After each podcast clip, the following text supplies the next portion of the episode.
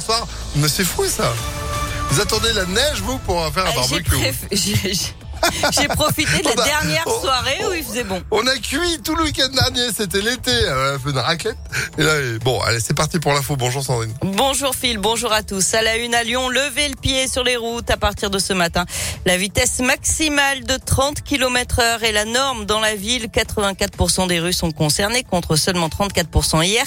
Parmi les exceptions où on peut encore rouler à 50 km/h, il y a le tunnel de la Croix-Rousse, les berges du Rhône ou encore le boulevard des Belges. Le tunnel sous Fourvière ainsi que ses entrées via la M6 et la M7 sont toujours à 70 km/h. C'est un moyen pour la ville de baisser en priorité l'accidentologie, mais aussi de réduire les nuisances sonores ou encore la pollution. Et les sanctions tomberont d'ici un mois. Grégory Doucet, le maire de Lyon. Le premier mois, on va rester dans des contrôles à vocation pédagogique. Donc les policiers en charge du contrôle vont rappeler la règle. Quant à nous, on a prévu l'installation de 20 radars pédagogiques. On a déjà exprimé auprès de la préfecture notamment et de la métropole ce que l'on souhaitait, avoir plus de radars sanctions de manière à rappeler la nécessité de respecter les limitations de vitesse. On sait qu'il y a une centaine d'emplacements qui sont aujourd'hui à l'étude où pourraient être établis des radars sanctions. Et une vingtaine de radars devraient être déployés avec alternance sur les 100 zones ciblées. Il s'agira pour la plupart de l'heure, puisqu'un radar sur 5 seulement sera punitif. Dans l'actualité également, l'auteur de l'attaque au couteau à Villeurbanne en 2019 ne sera pas jugé. Il a été déclaré irresponsable pénalement. Il est depuis interné en psychiatrie. Le 31 août 2019, il avait poignardé mortellement un jeune de 19 ans et blessé 8 autres personnes à la gare routière Laurent Bonnevay.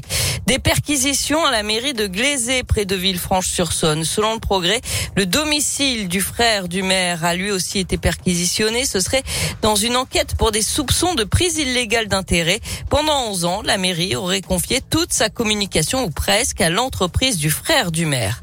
Des coups de feu de nouveau tirés dans l'agglomération lyonnaise. Selon Lyon Max, c'était hier soir vers 21h dans le quartier du Tonkin à Villeurbanne. Plusieurs douilles auraient été retrouvées par les policiers. Il n'y aurait pas eu de blessés.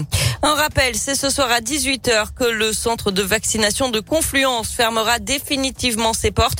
Ce sera demain pour celui de l'hôpital de la Croix-Rousse, alors que l'épidémie de Covid progresse toujours. Près de 217 500 nouveaux cas en 24 heures en France et les hospitalisations repartent à la hausse. Et puis à 11 jours du premier tour d'élection présidentielle, 6 des 12 candidats vont tenter de convaincre les agriculteurs. Ils passent un grand oral devant la FNSEA. Du sport, du foot, avec la victoire écrasante de l'équipe de France face à l'Afrique du Sud hier soir en match amical, 5-0. Une grève des supporters lyonnais. Ils ont décidé de ne pas encourager l'OL contre Angers pendant la première mi-temps du match.